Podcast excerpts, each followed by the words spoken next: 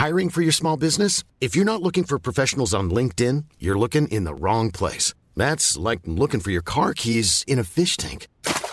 LinkedIn helps you hire professionals you can't find anywhere else, even those who aren't actively searching for a new job but might be open to the perfect role. In a given month, over 70% of LinkedIn users don't even visit other leading job sites. So start looking in the right place. With LinkedIn, you can hire professionals like a professional. Post your free job on linkedin.com slash people today. Even when we're on a budget, we still deserve nice things. Quince is a place to scoop up stunning high-end goods for 50 to 80% less than similar brands. They have buttery soft cashmere sweaters starting at $50, luxurious Italian leather bags, and so much more. Plus, Quince only works with factories that use safe, ethical, and responsible manufacturing. Get the high-end goods you'll love without the high price tag with Quince. Go to quince.com/style for free shipping and 365-day returns.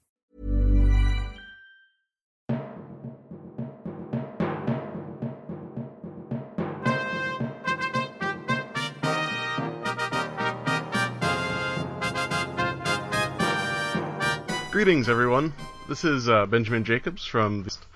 and today we're going to be talking about bishop princes from the early Middle Ages. We're going to be sort of doing a collaboration episode to cover a topic that was a little tangential to the mainstream of both of our podcasts, but which we both really wanted to cover because it's a lot of fun. Yeah, uh, thanks for joining me and uh, putting this together with me, Ben. I think this is going to be a great episode.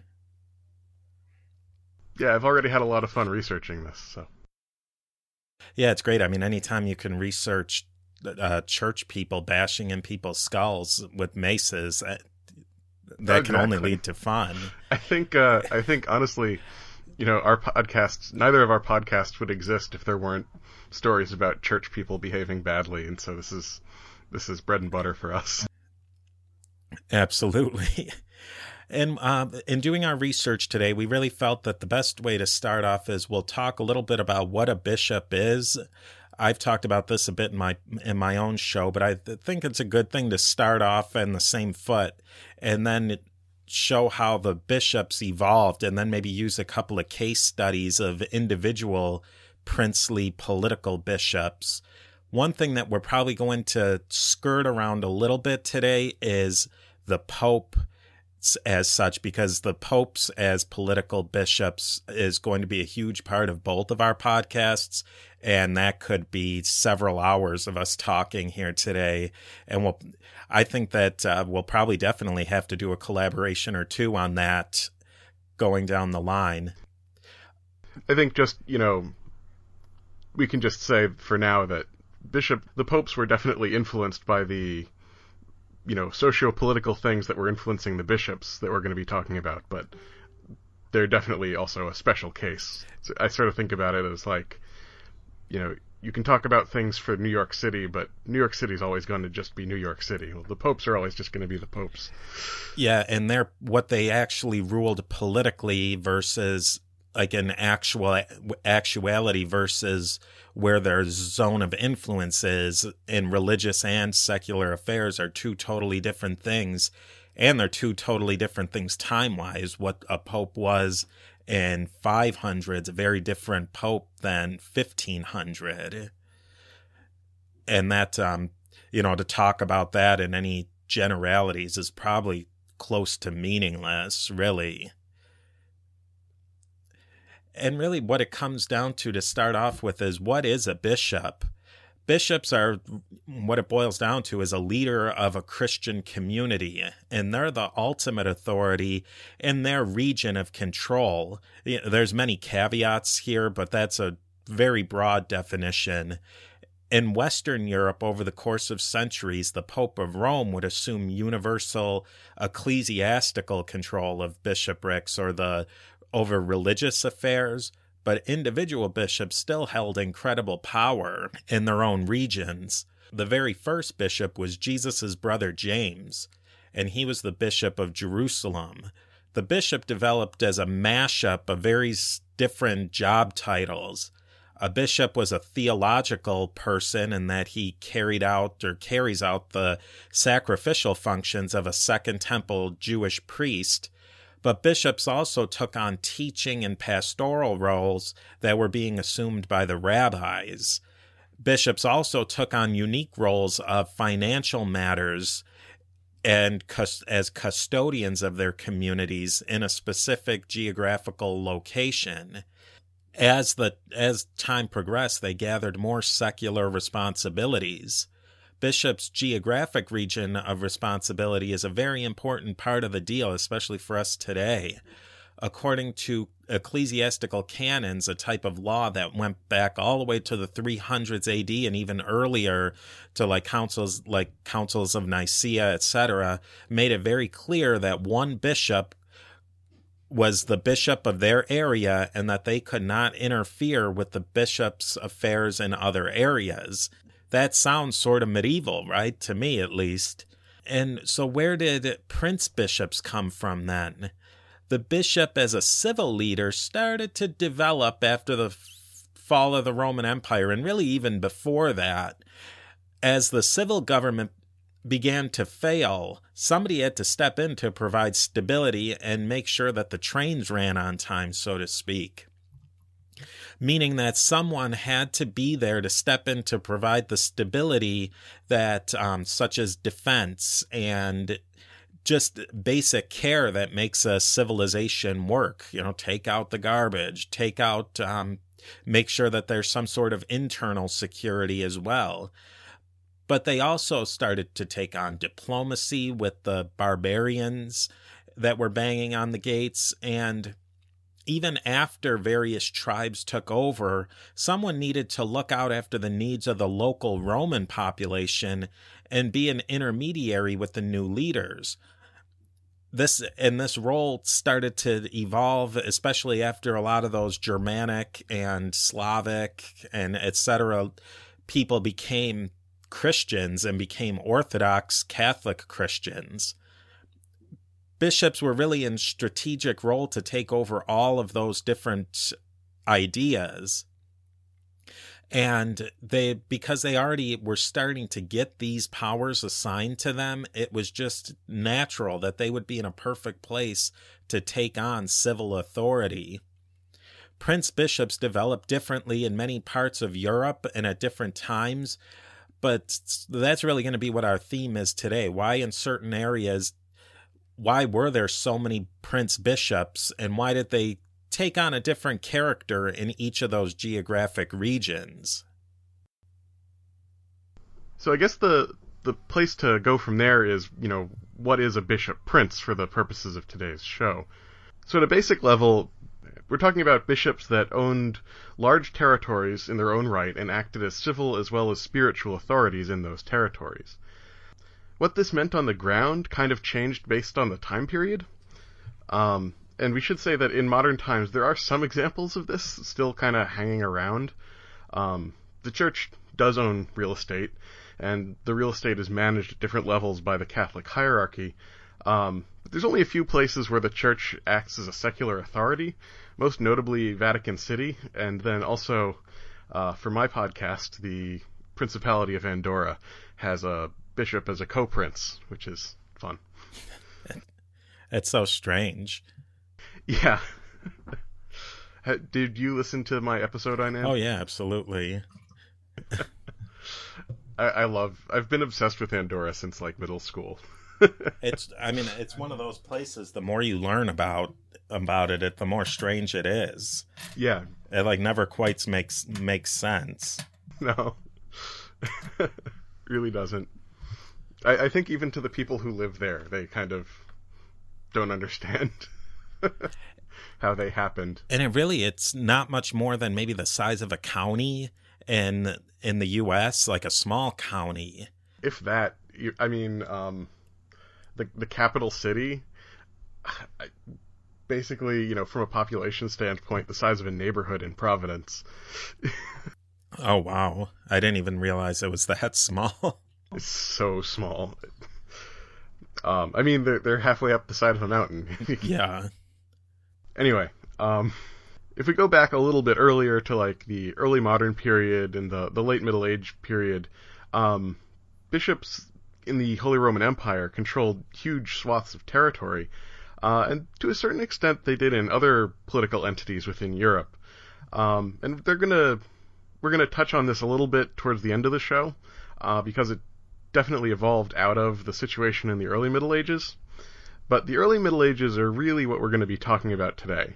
Um, you had bishops that were rulers of city states, controllers of countries, um, basically dudes who wore bishop frocks over chainmail and fought the enemies of Christ. And uh, enemies of everyone else, too. It, they... So, and that I think gets to why we really care about bishop princes. They're interesting because they defy everything we expect about a bishop in the modern world. We sort of have this image of a, a calm, otherworldly holy man who's tending to his flock. Uh, but these bishops were worldly and violent, wrapped up in politics, acting definitely in their own self-interest, uh, and often they were illiterate and not especially well versed in scripture. Yeah, I think that a really shocking example of that is one we'll talk about in a little while uh, in the show. But there's um, the Bishop of Durham in, in northern England. Uh, all through for hundreds of years, the Bishop of Durham was, like you said, a knight, a big chainmail wearing knight.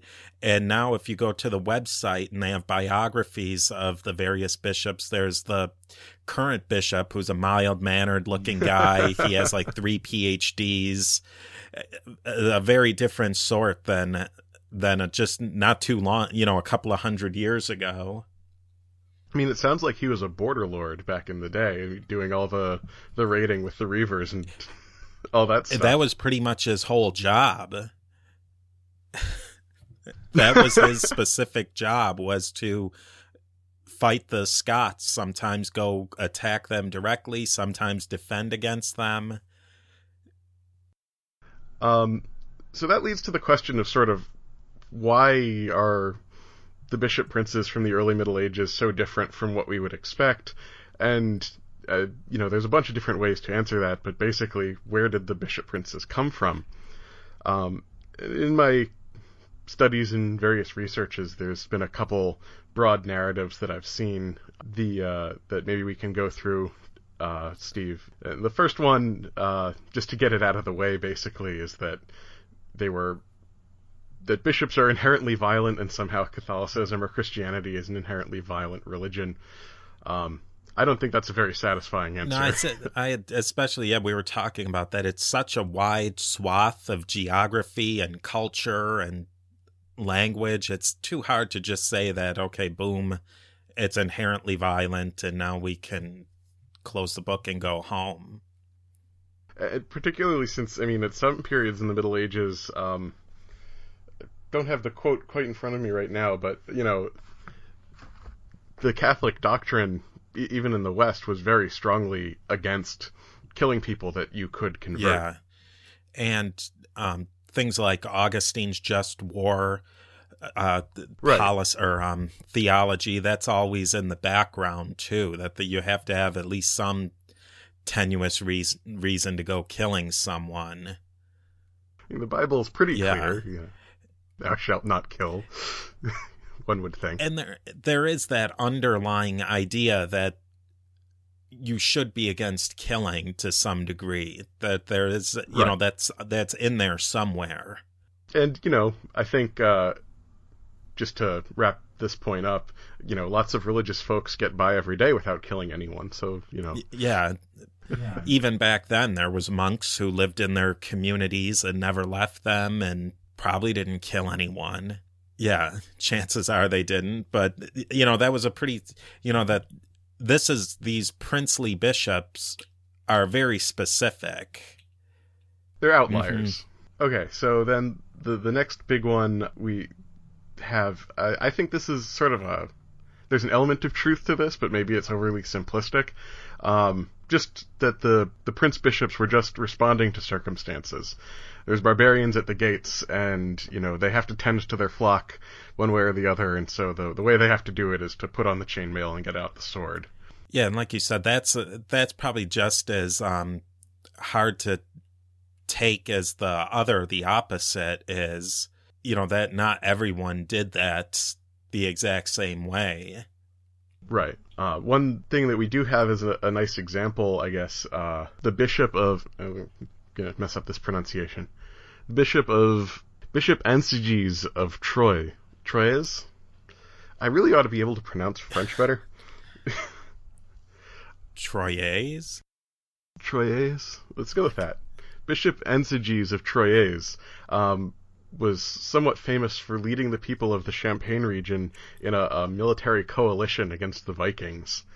But then, you know, a few years before that, Troyes had been sacked by the Bishop of Auxerre, and then um, and Ansiges himself would end up having a running conflict with the Dukes of Troyes to the point that he got expelled, and then came back with an army and besieged the Dukes in the city. So there, there's uh, a lot more going on than just the um, sort of bishop as militia leader kind of thing. And there's a couple of examples from right around the uh, late 400s, mid 400s, where there would be a group, uh, tribal, barbarian style group at the gates, and the bishop would be the take on a diplomatic role. Right. And because nobody else was there to do it. The famous one is the probably the most famous one is Pope Leo meeting with Attila the Hun. Right. And who knows what happened, but it was pretty clear that there was no Roman general or anybody else to stand up to Attila at that point. I, I mean, without any research in front of me, from what I recall, he delayed them long enough that they all got malaria and died. Whether that was planned or Yeah. not, but it's it is it still says that there wasn't somebody from the civil authorities to do that. Right. Right. The malaria thing is kind of a running theme in my show at this point. I think it's gonna be going for another uh, couple dozen episodes too. But That's a lot of fun. so that example of Pope Leo gets back to something you talked about a little bit in the intro, which is that just the sort of the socioeconomic circumstances of the collapse of the Western Roman Empire thrust the bishops into this position where they were they were the government. The general circumstances of the political situation, that's sort of my favorite hypothesis of how this the bishop princes developed. Um, and maybe if you'd like, you could talk a little bit about uh, how that how that situation developed. Yeah, I think, like you said, um, why not Bob the blacksmith or why not somebody else doing this? And there was some in some areas. The there was the magnates who were the rich landowners and the uh, Germanic groups who came in. They might co-opt those people, Right. Because you're really dealing with the classic situation in all of this of a small group of warriors and warlords coming over and taking over a much vaster population. Right. These people who really they were Orthodox Catholic Christians, they f- still felt they were Romans. I I wish I could um pull up, you know, th- there's people they have things where people writing a hundred years after the fall of the Roman Empire in the 470s were saying that they're Romans. Yeah. There's that's what they felt they were. They spoke from you know northern France to North Africa. They were speaking a version of Latin. Th- There's my favorite example of um, in the the early Merovingian period, the the people of a couple of cities in Gaul uh, had signed up, uh, had decided that they were going to be loyal to the Frankish kingdom, and as part of that, they all agreed to send out their legions to participate in the Frankish military. And so you, you sort of have this image of uh, all these Gaulish, Romano-Gaulish legionaries marching out of the cities and then participating in this Frankish military with the, the kite shields and Yeah, exa- it's um it's something that the Germanic uh, leaders had to deal with. Yeah.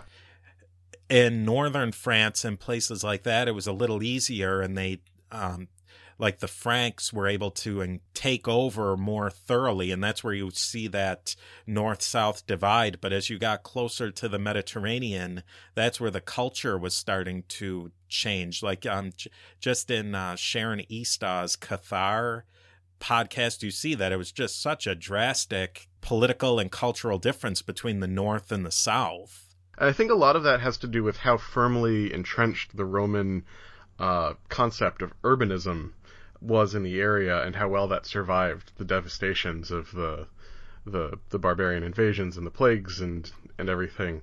Um, and this has a lot to do with the prince bishop thing actually, because the the Roman senatorial magnates tended to move out into the countryside, but in places where the urban culture remained strong, they stayed in the city, and how the sort of Germanic groups moved into an area and how they behaved after they took over had a lot to do with what would happen subsequently. And in many places where urban culture was still really strong, like in Italy and in southern France, uh, they ended up settling down in the cities and merged into the Roman population to a certain extent. Whereas in places like northern France, where everything was still very rural, uh, or things became very rural, uh, the magnates stayed out in the countryside, and so did the German land new uh, ruling class, and that created a lot of cultural differences. Yeah, and I'm just shooting from the hip here, but from what I've read, it's I don't know if this was planned or something that they, the Germanic leaders, felt, saw, and that's why they made certain decisions. But any place where the Germanic overlords came down hard, that's really where the places broke down the fastest, like in North Africa. Yeah. Uh, you know, they came down hard on the bishops. They came down hard on the, uh, but that was the Visigoths, I believe. Wherever you know, that's that's a place where when they you know they tried to get rid of Catholic and Catholic Christianity, impose their own form of Christianity. That's where things uh, you know they were an economic basket case where places where they just kind of slid in and let things pretty much run the way they were that's where things stabilized re- reasonably quickly at least there's definitely i'd say there's a continuum between north africa where they, they exercised some heavy repression and sort of northern france where they just did everything in humanly possible to uh, accommodate themselves to the Roman population. Mm-hmm. With the result that you know it was the the Frankish Empire that took over most of Europe and the hugest chunk of the old Roman Empire. Uh, only lasted a few generations, but that was probably the most successful of the barbarian kingdoms. Yeah, I mean, if you look at um, at England, where Christianity was pretty much wiped out, and the conventional theory is that Romano British culture was pretty much wiped out, or at least pushed so far to the margins where it didn't really matter anymore. It really took England several centuries to get back to where it was.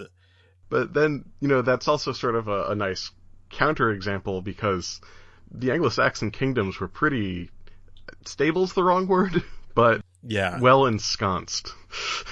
Uh, yeah, where they um they had the chance to incubate a new culture where the Visigoths ran afoul of the Byzantines slash Eastern Romans and then ultimately Islam. You know, they lived in a little trickier neighborhood and didn't get the chance to have things work out. Yeah. It, it should be said that uh, modern scholarship on how the Anglo Saxons related to the conquered Britons is uh, it's kind of up in the air. Um, yeah, what it actually was. It, it, the the old uh, genocide hypothesis has been pretty thoroughly disproven, but what is going to replace it hasn't yet been totally settled. Yeah, there's definitely a lot of cool ones, yeah. but uh, you know that's way beyond my uh, knowledge. Yeah, me too, honestly. A guy that's come up a lot and that um, you certainly seem to enjoy to talk about is Bishop Landulf of Capua. Yes, yes. I unfortunately didn't have the space for him in my in Wittenberg to Westphalia, but um, I, I, really, really wanted to talk about him. Uh, this is a continual problem for me because uh, the early Middle Ages in Italy are just really fascinating. But so to give a little bit of background for those who aren't Wittenberg to Westphalia listeners, um, Bishop Landulf was the leader of a city called Capua in southern Italy. Um, listeners of the history of Rome will remember that Capua was the like second city of the Italian peninsula. It was just number two to Rome uh, early on, and it remained an extremely wealthy city throughout the Roman Empire. Um, it's located uh, at the north end of the Vesuvian plain, right by Mount Vesuvius, the volcano, uh, and it is right on the mouth of a pass that goes into the interior of the peninsula. Like the rest of Italy, it was kind of hit hard by the fall of the empire, uh, and it was eventually conquered by the Lombard Duchy of Benevento, uh, probably under Duke Sicard, who ruled from 832 to 839. Sicard also conquered the coastal cities of Salerno and Amalfi, and Amalfi's wealthy merchants were critical in engineering Sicard's assassination, which led to the breakup of the Duchy of Benevento. Uh, everyone in southern Italy started hiring Saracen mercenaries, and things got really interesting to the tune that Capua ended up getting burned to the ground, and the population moved the city to a more defensible location. I find the um, Lombards to be so fascinating. They're like the Johnny Come Latelys to the invasion game. Yes. You know, they're really like a, at least a couple of hundred years after the main game. Yeah. And it's so there's there's such a great what if story. Um, they're probably, you know, discarding the Anglo Saxons, they were probably the second most successful barbarian invasion group, or I should say, uh, the second most successful Germanic invasion group, uh, right after the Franks. Uh, they blended in pretty well with the the Italian uh, society. And it's just if the Franks hadn't come over the Alps and bashed their heads in, it's really interesting to see what would have happened uh, in Italy. And they certainly left their mark. So much of Italian uh, vocabulary is filled with Germanic words, much more so than a lot of the other languages. I think much more than people realize. Yeah. Definitely. And then so there was Landulf, but there was a bunch of other land um, Yeah. characters. So after Capua got burned to the ground and the Civil War started and everything, uh, Capua ended up in the hands of Landulf, who had four sons. Uh, Lando was the heir apparent. Pando was Lando's military leader. Landenulf uh, got his own fief from dad, and Landulf was a young guy in his twenties in the ducal guards, uh, in in the military. Uh, so when Landulf, when dad died, uh, Lando inherited, uh, and shortly thereafter, the previous bishop of Capua also died, uh, and seeking a way to, you know, in, really entrench their family into the political organization of the city, the armed men of Lando and Pando made it abundantly clear in the bishop election that the correct candidate for bishop was Landulf, their youngest brother who had been in the guards. All right, at least this Lando gets he doesn't get screwed like um the Lando in the uh, Star Wars movies. Well, his well, okay, we'll hold off on that. not so fast. So shortly thereafter, um, with the chaos of Capua getting burned to the ground and everything, uh, this Bishop Landulf and his, uh, you know, slightly older brother Landenulf decided to go off and set up for themselves. And they uh, took some retainers, took off a chunk of the family land, and tried to set up as their own own dukes. Um, and for their trouble, they unfortunately seem to have picked land that bordered on the uh, Gadeshi territory in Spoleto, who uh, are, you know, of course, my favorite people from this period. So the Gadeshi just swap, swooped in and took all the land away from them, and said that they were helping out uh, Lando. uh, so the shock apparently killed Landenulf. So that's one brother out of the way. Um, but uh, Bishop Landulf went back to the city, where he resumed his role in the administration. Uh, shortly after that, Lando died of natural causes and begged his brothers to make sure that his sons inherited. Thereupon, Pando, his brother, and Bishop Landulf, his youngest brother, drove the sons out of the city. of course. At around the same time, they violated an oath of fealty that they had taken to the Duke of Salerno, who proceeded to shelter the disinherited sons of Lando. uh, and managed to organize a coalition of the entirety of the rest of the Lombard dukedoms, who came at Capua to, you know, take it back and uh, restore the sons of Lando onto the throne. Um, in the process, Pando was killed. so that leaves Bishop uh, Bishop Landulf as the only brother still alive. Last man Last standing. man standing. Um, and Capua probably would have been destroyed, but around that same time, a huge Saracen army showed up on a raid, and everyone got distracted and had to go back to Benevento to drive them off. So Bishop Landulf is the last man standing. He apparently made some effort to put Pando's sons in as duke, but for whatever reason, uh, Pando's sons got together some retainers and fled the city, ensconced themselves in some castles on the family land, and then started raiding the countryside. Oh, jeez. so this leaves Landulf in control of the city, as both the bishop and the last remaining brother who can inherit the title of duke. So he really was just holding the. He was the last guy holding the bag. Yeah, exactly. Um, and he'd also made quite a number of enemies, and his solution to this was rather ingenious. He sent out diplomatic feelers and made it clear to everyone that he was on their side, and if they would just come to the city, he would support them and not the other guys. And so everyone came to the city, at which point they all set about fighting. And so you have the uh, the Lombard dukes whose oaths of fealty he had shirked, the sons of Pando, the sons of Lando, um, and they all came to the city, and they all started fighting each other, and then they started fighting amongst themselves. So the sons of Pando started fighting the other sons of Pando, the sons of Lando started fighting the other sons of Lando. uh, all the different uh, Lombard dukes were fighting each other. Um, sort of inevitably, this wasn't a great situation, but No, I can't imagine. but it leaves Bishop Landulf as like the guy who's sort of running the city still, as everyone everyone like divided up the city like some sort of sitcom. Like the, the they paint the the line down the center of the apartment and say you stay on your side, except that they were street gangs fighting each other to maintain these territories. Um, so inevitably, someone called Dad, uh, you know, someone appealed to someone outside the situation to come and fix things.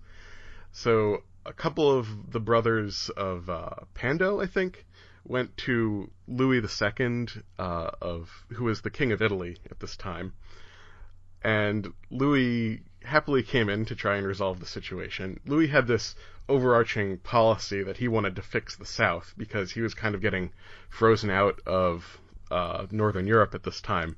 So his goal was sort of to take over the South, drive over the drive out the Saracens, and consolidate his kingdom and use that to try and move back north. So this was a great opportunity for him. So he comes in with a huge army, and the bishop goes out to meet the army and says, Yo, I don't know what these guys are doing. It has nothing to do with me. Leaving, of course, the entire city, which is all divided against itself and divided up by these street gangs. The city is now completely leaderless and uh, defenseless as it faces a siege. Oh man. Um, so the the city pretty quickly surrendered uh, and was put under the rule of Lambert of Spoleto, one of the Gadeshis. It, it, should be pointed out that it was Lambert of Spoleto and not any of the disinherited sons or any of the Lombard dukes who were all trying to squabble over Capua at the beginning of the situation. Uh, Louis then used Capua as a launch pad for his further attempts to attack the Saracens. Uh, but he ended up coming to not a great end. Um, this is covered a lot more in my podcast, but basically, when it became clear that he wasn't just going to drive out the Saracens, but also try and take over, there was a conspiracy against him, and they ended up uh, attacking him while he was asleep and throwing him in prison. But they ended up letting him go. So he was sort of driven out of southern Italy by the, the Lombards, and he, he tried to come back with a big army and get his revenge, but he ended up dying shortly thereafter. But in this, while all that is going on, um, and he needed Lambert to come with him to do all his wars and stuff. So the person that he left in charge to run the city in his absence was his new friend, Landulf the Bishop. He just always seems to wind up on top. Yes. Uh, so Landulf now had a newfound imperial legitimacy, and he was the Duke of Capua and the Bishop of Capua, and he had this vote of confidence from the Holy Roman Emperor. So what's he do? He starts picking off his old enemies. The the Duke of Salerno was arrested and imprisoned, along with some of the sons of Lando. The sons of Pando fled, uh, and went to the wife and daughter of Louis. Notably, the daughter, uh, Ermengarde, was uh, the one they went to, who had seems to have had the most political acumen and to have really been Louis's uh, person on the spot, so so, uh, so to speak. Um, and they she ended up giving them shelter, but once Louis died, um, this whole situation was kind of reversed because the imperial lit- legitimacy of Bishop Landulf is gone, and it's clearly going to be some time before the Kingdom of Italy can interfere in the south again. So all of a sudden, Landulf is on his own, facing all these enemies uh, who are now out of prison and getting their getting their retainers together and probably kind of annoyed. And so he goes to them and says, "This was all a huge misunderstanding." we should be friends, and um, patches things up. And they support him, and he resumes his role as Duke and Bishop, and uh, continues to rule Capua until his death a few years later in 879. And so he really exemplifies another way that bishops became political. He had his feet in both of those camps, and it was just a natural way for him to meld them together. Yes. Um, one of the the interesting uh, little circumstances that were was part of his rule that I think says a lot about where both secular and uh, religious authority was at the time uh, was his relationship with the monks in Capua. Um, Capua is like really close to um, Monte Cassino, which is where the Benedictine order was founded, um, and so th- there was a lot of monasticism going on. And at, at, this point in the Middle Ages, it really wasn't clear who the monasteries reported to. Um, they weren't necessarily reporting to the bishops. They weren't. Some some bishops thought they should be reporting to them. Some secular leaders thought they should be reporting to them because the secular leaders often provided the land and the money to get the monastery started. Uh, and, and, everything was, was pretty up in the air um, and the a lot of the monks thought that they should be reporting to whatever order founded their monastery. So if I had been a Benedictine and I went off and started a new monastery, I'd report back to the old monastery. So there, there were like three different ways that they that people thought this should be happening.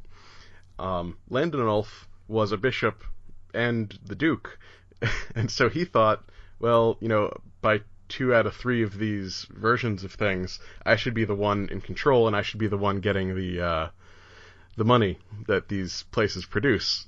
And so he um, used his secular authority to impose his secular and religious authority over the monasteries and get their taxes. Which yeah, it's a, it's a double whammy. You want to, as a bishop, control these communities, and you want their massive amount of wealth too. Oh yeah, definitely. Particularly for someone who is dealing with as many enemies as as uh, Landulf was, um, you need your filthy lucre. So, uh, so he he made himself no friends in history, uh, and our our main source for his life is uh, of Cremona, is a a monk who wrote a chronicle of the uh, the history of the the Lombard kingdoms in southern Italy, and of course, he has nothing nice to say about Landulf. Uh, he accuses him of witchcraft, um, and uh, he he says that he did all this. He he accuses him of having his men like cudgel the monks to death, and um, he says that he had this done because he just was so jealous that they were going to heaven and he wasn't. so that's pretty much uh, uh, Landulf of uh, of Capua and what we know about him. And I think that whole situation it it exposes a lot of the fault lines in medieval Europe that these monastic orders, like the Benedictines and the um, the Dominicans, who I don't they may have been around at that time. Yeah, I'm not sure when they were founded. The Benedictines were a big one, and there was a few other ones. You know, a place like Monte Cassino, it was politically powerful, it was religiously powerful, it was extremely wealthy, and it didn't really answer to anyone. Yeah. Yes. So the flip side of that is if you don't answer to anyone, you also have no protection from anyone. Mm-hmm. So if you're a, a, weaker monastery and you don't have the uh, the wherewithal to defend yourself, you ended up pretty much in the hands of whoever around you was strongest. Um, so a lot of the uh, secular authorities would were taking lands from monasteries at this time. I don't have the quote in front of me, but Chris Wickham was one of the, the big authorities on uh, early medieval Italy. Uh, he has uh, access to a lot of records that I don't have access to, and says that in general, during periods of um, political chaos, the the churches lost lands and the monasteries lost lands, and their uh, economic base contracted, and then during peaceful periods they expanded, uh, and that's part of this whole process. And I, I, know in my show I've talked about briefly um, how uh, yeah Lothair uh, when the the Gadeschi first moved to Italy, Lothair ended up putting one of them in charge of a monastery, like as a fief. like it's, that works. Yeah, apparently it's just you know in this period everything was so legally even unsettled that that was what you could do that. Just say that that monastery that's yours now. And it really i mean that's an it's like giving someone an atm yes. Uh, all, all of these fiefs were basically payments in lieu of cash. Um you know i want you to be in my army so here's here's a fief uh, be it a monastery or a village or whatever, and it produces this amount of income, and that's your salary essentially. Yeah, that was the thing with the medieval times, is the, or in that uh, time period, 800s, 900s, even up until pretty close to the Renaissance. There was no way the cash just wasn't a very easy thing to get a hold of. Yeah, definitely, and you know this is getting into all economic history that I, I don't think either of us have the research at hand to talk no, about. No. But you know, a, a, lot of the turnaround in the the High Middle Ages and the Late Middle Ages had a lot to do with the discovery of like silver mines in Germany and Scandinavia, and then later on um, the the discovery of the New World and the extraction of all the gold from there, uh, sort of uh, created massive inflation, but also kickstarted the European economy to a certain extent. Yeah, and then innovations in banking and moving money around, you know, that started to get people away from the need to specifically oh, the only way to be prosperous was to just own land. Yeah. And that's that's honestly, I mean, that issue goes back to the Roman Empire. Part of the reason their economy fell apart was you're dealing with these long distance trade networks, but you're still dealing with hauling tons and tons of gold coins around. yeah. Mm-hmm. And not really understanding how money worked. Yeah. That it, um, you know, oh, let's just take this gold coin that used to be 100% gold and let's just put a little drop of gold and that'll be the same thing. and we'll have 500 of them instead of one. yeah. And they just, um, you know, they didn't even have the mechanisms to really study that or see how it would play out. Right.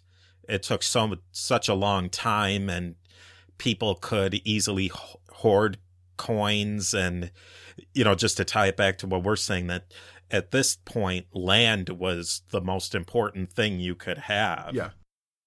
And so, as we were talking, this uh, idea of and I think this actually came up in a couple of uh, Facebook group conversations. What is a theocracy? And are these lands that are ruled by bishops, and especially as we move on later on into history, a thing like the Papal States or a a duchy that's ruled by a duke prince? Can you call that a classic theocracy? I mean, that's such a tough question because you're talking about definitions of vaguely non-specific uh, yeah. government yeah. systems, but um, the term theocracy means you know rule by God or by God's word, um, and I don't think that's a really appropriate way to discuss the the prince bishops because they were they were you know bishops, but they weren't necessarily ruling as bishops. It's like they changed hats. Yeah. Um, so I, I think um, the the more appropriate term is probably Caesaropapism, which is something that's a, fairly technical legalistic term that Yeah, you don't hear that one. That doesn't come up every day. uh, so like the that's sort of the the secular authority is ultimate religious authority as well. Um, sort of, you know, they they worked. I mean, do you want to talk about that a little bit? or- Yeah, it's a marriage of the state and the religion. The classic example would be the popes inside of the papal states or the way things worked in the Byzantine Empire, where the emperor was the ultimate secular authority and there was the patriarch of the empire who was the ultimate religious authority, but he really worked hand in hand with the emp- emperor. And it was almost that he was a member of the emperor's cabinet. They, in uh, the East, the patriarch of Constantinople would be later get the title ecumenical patriarch. And in religious terms, that's caused a lot of confirm, uh, conflict with the popes.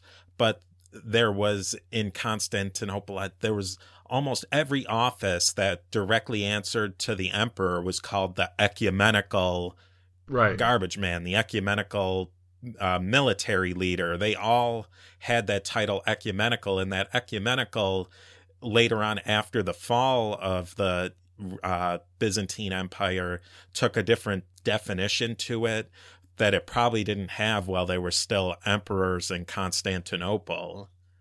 So, I mean, this this this distinction then is sort of like if I want to know who's going to pick up my garbage in a theocracy, I'd have to open the Bible and say see if there were any uh, quotes that had anything to do with people picking up garbage.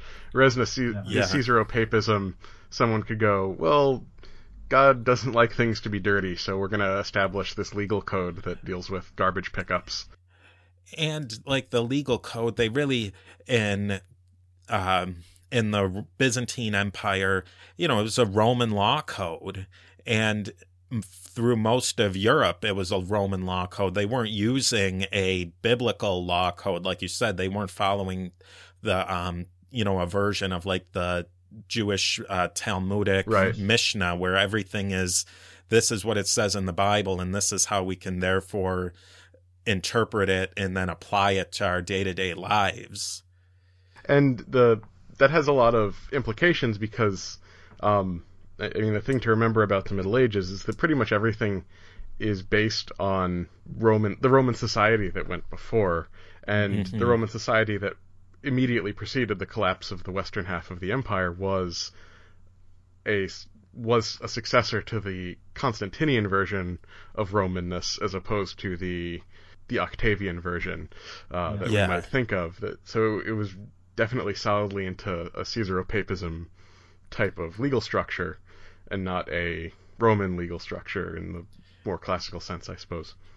and as they and as um, things move on throughout the um, middle ages there's a huge conflict of who's going to appoint bishops Right, and I, I think um, we may want to get into that a little bit later, but uh, I mean that that turns into the investiture controversy that becomes uh, that basically rips apart uh, European political society even before you get to the Protestant Reformation. Yeah, that's a huge a huge bone of contention. Why don't we um you know, we've laid that out that we're really we're not in a theocracy as such. Yeah. But we're we've got something else going on here. Let's go through a couple more examples of bishops who took on a political and military authority. Sure, that sounds great. Um, you've got a couple examples, right? One really interesting one that we alluded to earlier was the bishops of Durham in northern England. Durham's the closest major city, well, back then major city, to the Scottish border.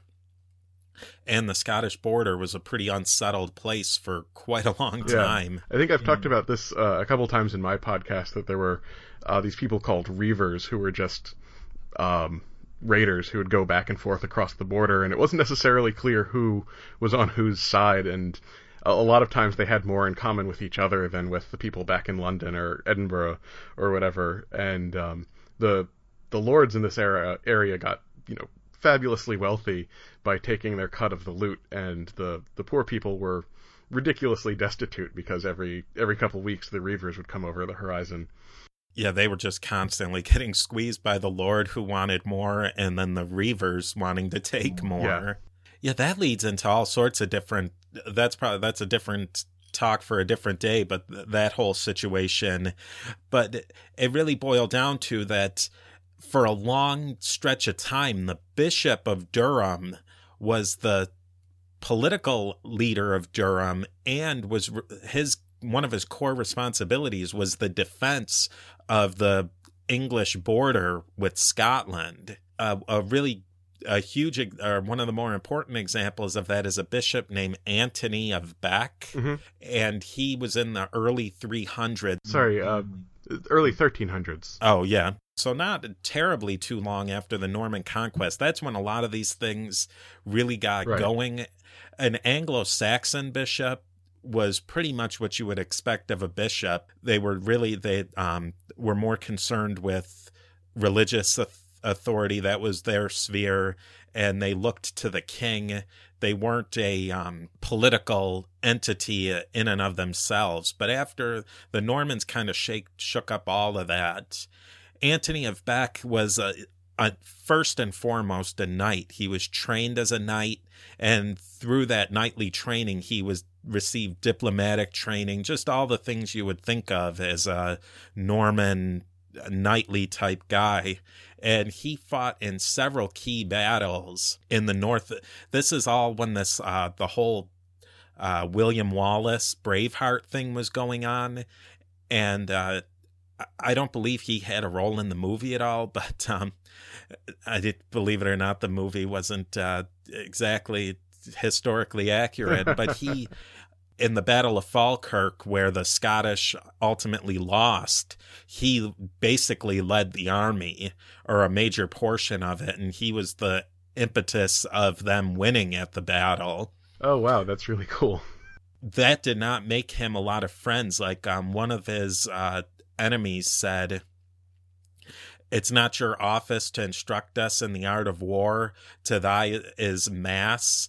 So they were even saying, like, "What are you doing here? This is our business. You know, you should be back. You know, just doing priest stuff." But then other people were really saying that. Um, you know he had it he was like a all around guy he was you know he could fight he could be a bishop he could do whatever you want he ultimately in the end of the line he kind of fell out with the king of england but was able to use his bishop office to end run around the king he made friends with the pope i believe it was one of the clements and Clement basically bailed him out and even made him the Latin patriarch of Jerusalem That's with the crusades still being a running thing. I don't think he I don't think he ever went to Jerusalem, but he had like that title he could uh you know toss around and that saved him. Other uh bishops of Durham was one um Lewis of Beaumont. He was a they think he was illiterate. Like that's how Yeah. you know, and a bishop would never be illiterate in most other places. But it, it wasn't uncommon during the early Middle Ages. I mean, the the standard of education before the Carolingian Renaissance was so unbelievably low. Yeah, that's true. This Lewis of Beaumont was just another one who he was there because of his military prowess. It wasn't that he was some engaging theologian. right. Fascinating. And then uh, you have this written down about uh, Vladikas of Montenegro. Oh, they're another one. They're a little bit later, but um, just to throw them in to keep, you know, to um, just give another example, the these were bishops in Montenegro in, um, I guess you'd say like the southern Balkans, and it was a tiny municipality, but basically given very similar to that Landulf situation where they were really the last people standing. They were able to pull off their little fiefdom there and um, that was basically just the mountain that they lived on. Right. That's what the name Montenegro means. It's the Black Mountain. Yeah, and that it wasn't. I, the country now is a little bit more than the mountain, but theirs wasn't much more than the mountain. Yeah, and they were able to because they were in the mountains. They were a clan. These um, bishops of Montenegro were basically able to keep themselves as almost completely independent from the Ottomans during the peak of the Ottoman time. That's fascinating you know, we look at northern England, it's southern Europe, all, you know, and everything in between, all these different bishops found uh, power was uh, either thrust on them or it was pretty easy for them to take power when they needed to. Right. So, um, that sort of begs the question of what happened. What, why don't we have all these guys running around anymore? Um, and just fairly briefly, I'm going to discuss uh, the domestication of the prince bishops, if you will. Yeah, that sounds like a great, um, you know, they would domestication. That's a great term for it. Yeah, they, they were they were house trained basically. um, the, the, big event, as with so much in uh, the Middle Ages, is the the Carolingian Empire, and there are a couple things that went on there. Um, the the urban decline went into sort of overdrive in in northern Europe, um, and that had a lot to do with what happened to the prince bishops because they were sort of an urban phenomenon to a certain extent. Um, they got their claim to semi legitimacy because they were part of the Roman urban municipal administration, and when the when the urban municipality went away, the, they're uh, no longer sitting on top of a bureaucratic governmental administration anymore. Um, at the same time, with the rise of the empire of Charlemagne, church rights and properties were being protected by a secular authority um, who was sponsoring education so that uh, the churchmen were a little bit more in line with what church doctrine actually said. Uh, and then the church was also given power within the secular power structure as a bureaucratic staff and as the propaganda arm of the empire. Uh, all of this sort of took away a lot of the incentives and uh, opportunities to become a prince bishop, but that didn't mean they all sort of immediately went away. Another aspect of this was um, the, the, rise of a much more structured feudalism. Uh, before Charlemagne, feudalism existed, but it was kind of uh, semi-informal, let's say. Um, with Charlemagne, Charlemagne loved issuing laws, uh, and we have a lot of them. And he took the sort of uh, here's some land, I want you to be in my army kind of situation that had existed before, and set it on a really firm, structured basis. This allowed the empire to start doing things such as um, landowners could contribute to the military via proxies. So if you're too old to serve in the army, you can send your son or whatever. Um, and if you're a bishop and you don't fight because you're a man of God, you can have all the knights in your territory get together, you can appoint a military leader, and then send them to join the army, or, as would happen later, they would just report directly to the king or the emperor. So as a result, there was less of a need for bishops to act as like a, a, a military personality. Another aspect which Steve you've uh, discussed at least a little bit in, in your podcast is the uh, manipulation of the free election of bishops. Mm-hmm. Yeah, um, when you've got a bunch of when you've got a bunch of armed Franks hanging around, that sort of goes into a, a whole different dimension. The, yeah. the concept of a free election in an era where law and order is controlled by the guys with the swords, um, kind of laughable. Yeah, just that whole thing. It's if a bishop doesn't have to have military authority, and as civil authorities start to become strengthened, their place in the at the political table kind of shrinks, or at least their direct, you know, they're always going to have sway with their flock, but it's going to be less less and less that they're going to have a place like directly governing. Definitely. Um, I mean, the Middle Ages was very much like like we've talked about earlier already is um, who controls the land and who controls the du- the dudes with the swords. Mm-hmm. Um, that that is the meat and potatoes of power in the Middle Ages, and to a certain extent today. yeah, and really anything as uh, you know places like Germany, it, they were separated a lot longer into these various municipalities and principalities, and that kept the prince bishop alive longer there than in a place like France.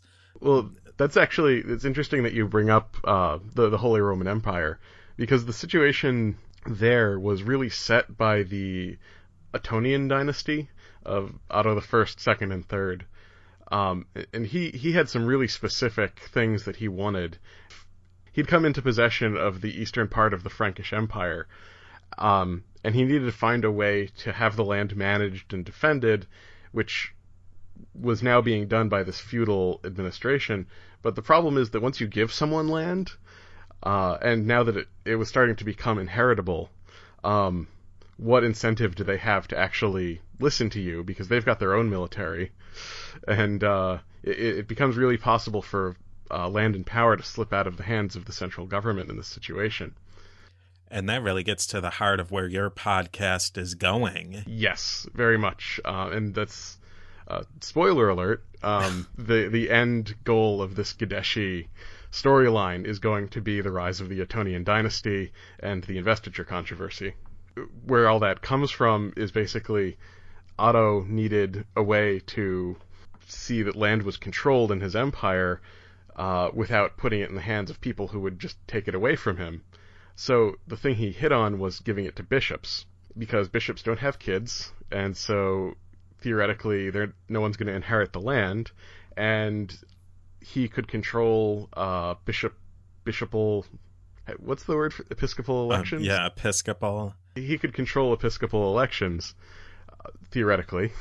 So, you know, this this was a, seemed like a perfect way for him to control uh, how land would be governed within the Holy Roman Empire, or what was becoming the Holy Roman Empire. Uh, and he he distributed the lands to the bishops in such a way as to break up some of the large duchies, uh, what we've called the stem duchies in the Holy Roman Empire, which these big traditional land holdings. Um, which that worked really great while he was alive.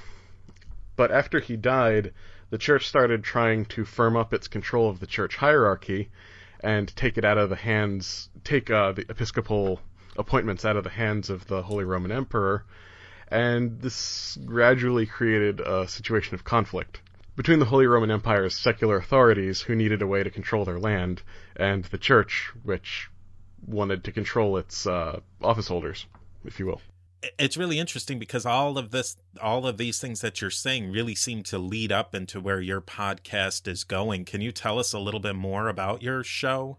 Oh yeah sure. Um, so my seemingly poorly named show is uh, wittenberg to westphalia the wars of the reformation. And it's somewhat poorly named because at this point i'm you know uh, a year and a half or so into the show and i have gotten nowhere near the wars of the reformation Um, right now, I'm talking about uh, a family called the Gudeshi in in southern Italy. But where where I'm going is that I needed to discuss how the Middle Ages led into the early modern period, which is the point of the show, is the the early modern period, and the political structures and religious structures of the Middle Ages were extremely important in how the Protestant Reformation unfolded, uh, and particularly in the Holy Roman Empire. And so this this stuff that I've just been talking about with the Ottonian dynasty and the investiture controversy, uh, that's going to be a big part of what determines the the course of the Protestant Reformation. And so I'm in my show I'm building up to the Ottonian dynasty and then uh, uh, the investiture controversy, and then I'm going to talk a bit about um, other aspects of religious conflict in the Middle Ages uh, and the society, and then I'm gonna finally get to the early modern period and the Italian I, Renaissance and all that stuff. I mean, it seems to me that um, you could probably start at the Reformation and go forward, but I mean, it must seem to you too that you really can't do justice to the topic without all these things go back to basically the fall of the Roman Empire. Yeah, very much so. Um, that was one of the main things that I really wanted to cover with my show is just not take anything really for granted. Um, and you could argue that I've gone down a few too many rabbit holes, but um, I think this stuff is all really important and poorly understood. Um, in how it relates to the early modern period uh, and the the society that we live in now. And so that's that's why I've wanted to take my time and deal with all this stuff. Um, but uh, that being said, I mean, uh, all this talk about the investiture controversy and uh, the Protestant Reformation, um, I mean, that relates pretty heavily to your show as well. Uh, you're you're still eventually eventually yeah you're still pretty far back. Uh, you're doing the uh, East meets West episode still, right? Yes, there's a couple more of those coming, and um, the plan is to look at a little bit more about how Christianity spread to the East and then circle back around and look into that period just after the fall of the Roman Empire and really what's going on. I mean, that whole thing, the whole, everything that went on in northern Italy is so fascinating. It's so political, it's religion, it's violence, it's like everything mashed into one. You've started to get to the territory where you're touching on things that directly impacted uh, stuff I've mentioned in my show. I, I've just listened to the show where you were talking about the Monophysite heresy, and mm-hmm. in the uh, episode I did on the Lombards in northern Italy, um, one of the reasons that they probably didn't convert directly to Catholicism or to anything else really was that there were Monophysite bishops hanging around in northern Italy, and um, and then the they were there were a lot of Arians within their own ranks, and so all the stuff that you've been discussing about um, the various heresies is directly relevant to my listeners. I think. Yeah, I think so too. I think that they, um, you know, that whole thing it really gels together well. I really love too, like all those families in northern Italy that um, you know that they come their names are huge in the renaissance in the 15 1600s they trace back to the 800s oh yeah the the gadeschi uh, i mean they're still hanging around in italy uh, today uh, obviously not uh, as powerful land magnates who are killing everyone but there's the other big family in um oh what's their names uh, the um the Welfs. Oh well, uh, the Welfs and the Ghibellines. I mean, uh, that's that actually relates directly to the investiture controversy because those are actually Germanic names originally. The uh, well, yeah. So the the Germanic names are the Welfs and the Wibellines. Yeah. And um, the and it was uh, italicized to Guelphs and Ghibellines in the Renaissance. The the Welfs were a a, a um, a branch of a Burgundian family that ended up migrating into the Holy Roman Empire and then ended up siding with uh, the Pope in the investiture controversy. And the the Wibellines were it's the name of a castle for that the uh, the Holy Rome the Ottonian loyalists uh, gathered around, or no, the the Hohenstaufen loyalists gathered around. Yeah, and that um, you know the popes were all directly in, involved in that, and um, that was a big part of the of Dante's life. Like basically everybody, I don't remember. I think he was a Ghibelline, but then there was two factions of Ghibellines or two factions of Welfs. There were like, two. So he was a Ghibelline, and he got the Ghibellines got driven out of power in Florence, and then there were the white the white Guelphs and the black Guelphs, and they were fighting over uh, the the power in the Florentine Republic, and he was a Ghibelline, so he didn't care, but he ended up siding with the wrong faction and got booted out. and basically, everybody who was in the Inferno was all of his political enemies. Yes, yes. like anybody that he didn't like wound up in the Inferno. Right. But of course, by that time, the the basic like issues that had caused the Guelph versus Ghibelline uh, party conflict in Italy had had long since stopped being about anything, and it was just party. Yeah, you know, I don't like my neighbor, and my neighbor is a Guelph, so I'm a Ghibelline.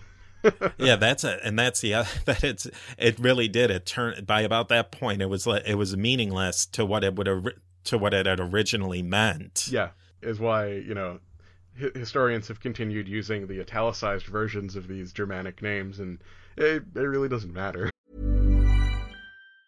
There's never been a faster or easier way to start your weight loss journey than with PlushCare PlushCare accepts most insurance plans and gives you online access to board-certified physicians who can prescribe FDA-approved weight loss medications like Wegovy and Zepbound for those who qualify.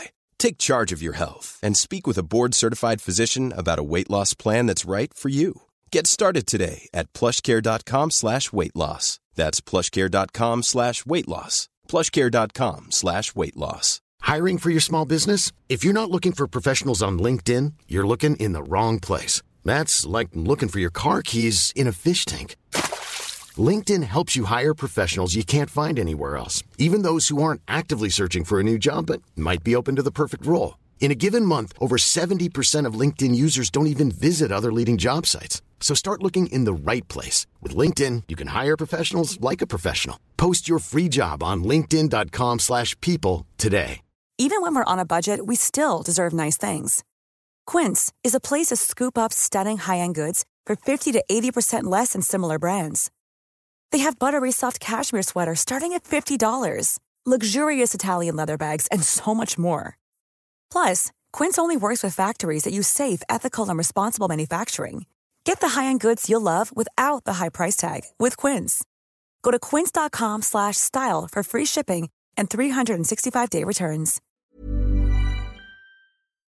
yeah. They didn't care. They didn't even. Most of them probably didn't even know what it was about.